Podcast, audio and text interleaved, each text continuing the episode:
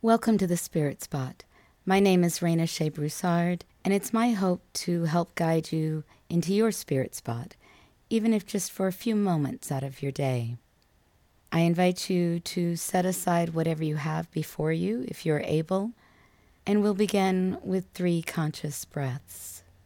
Breathe in through your nose, slowly, evenly, deeply, filling your belly and breathe out through your mouth, emptying your belly. And breathe in.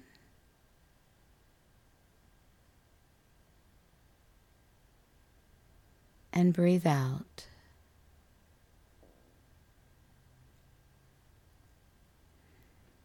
Breathe in.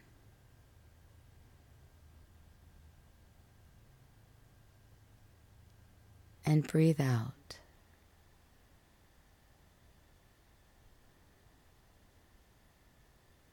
Our touchstone for today is wonder. Do you ever slow down long enough to look around you at God's creations with a sense of wonder and awe? Recently, a friend of mine who grew up on a farm was describing to me her first introductions to God. And she said that she first encountered God in the whisper of the wind in the trees and the bloom of the bud on the branch.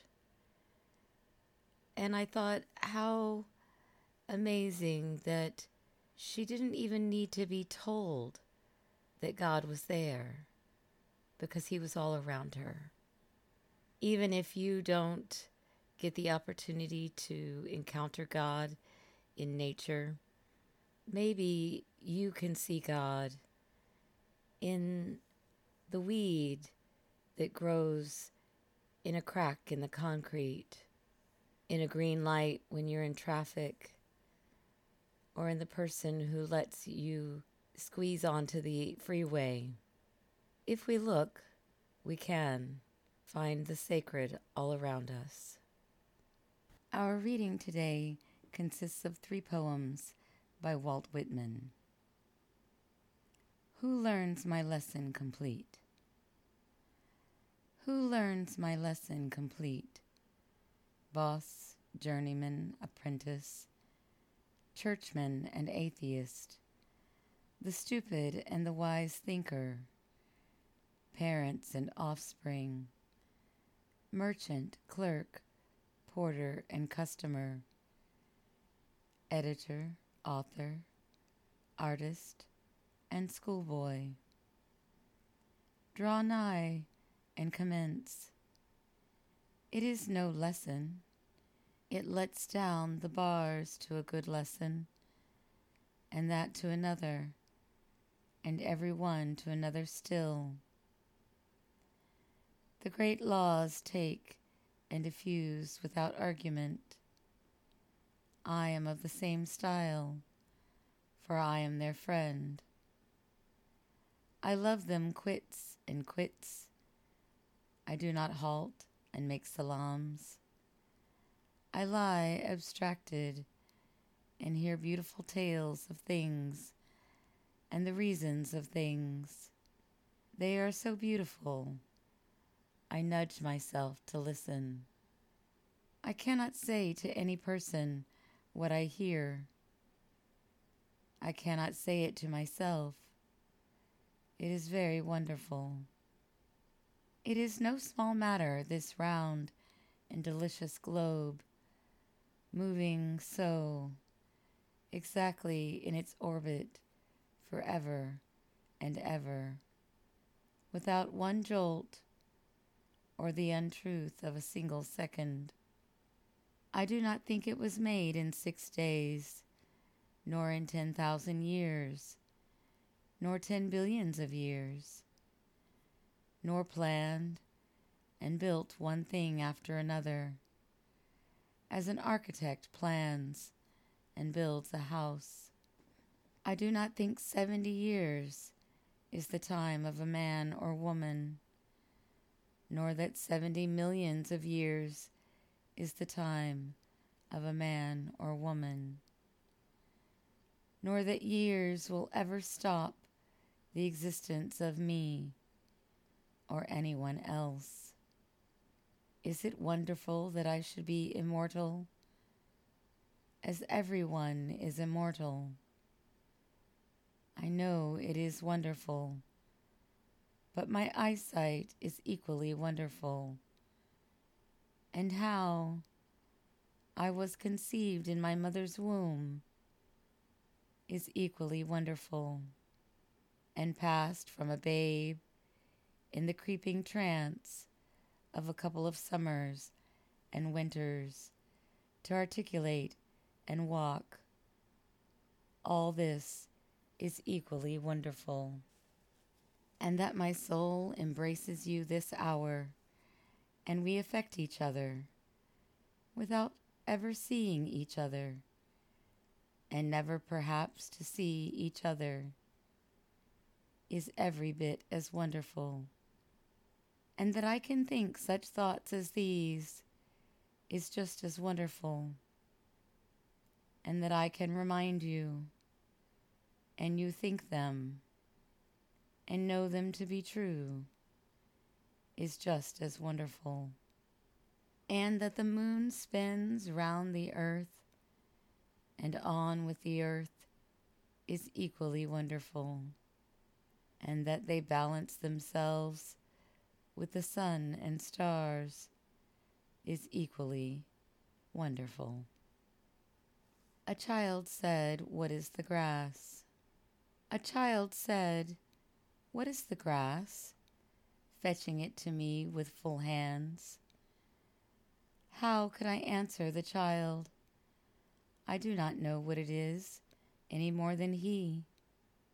I guess it must be the flag of my disposition, out of hopeful green stuff woven.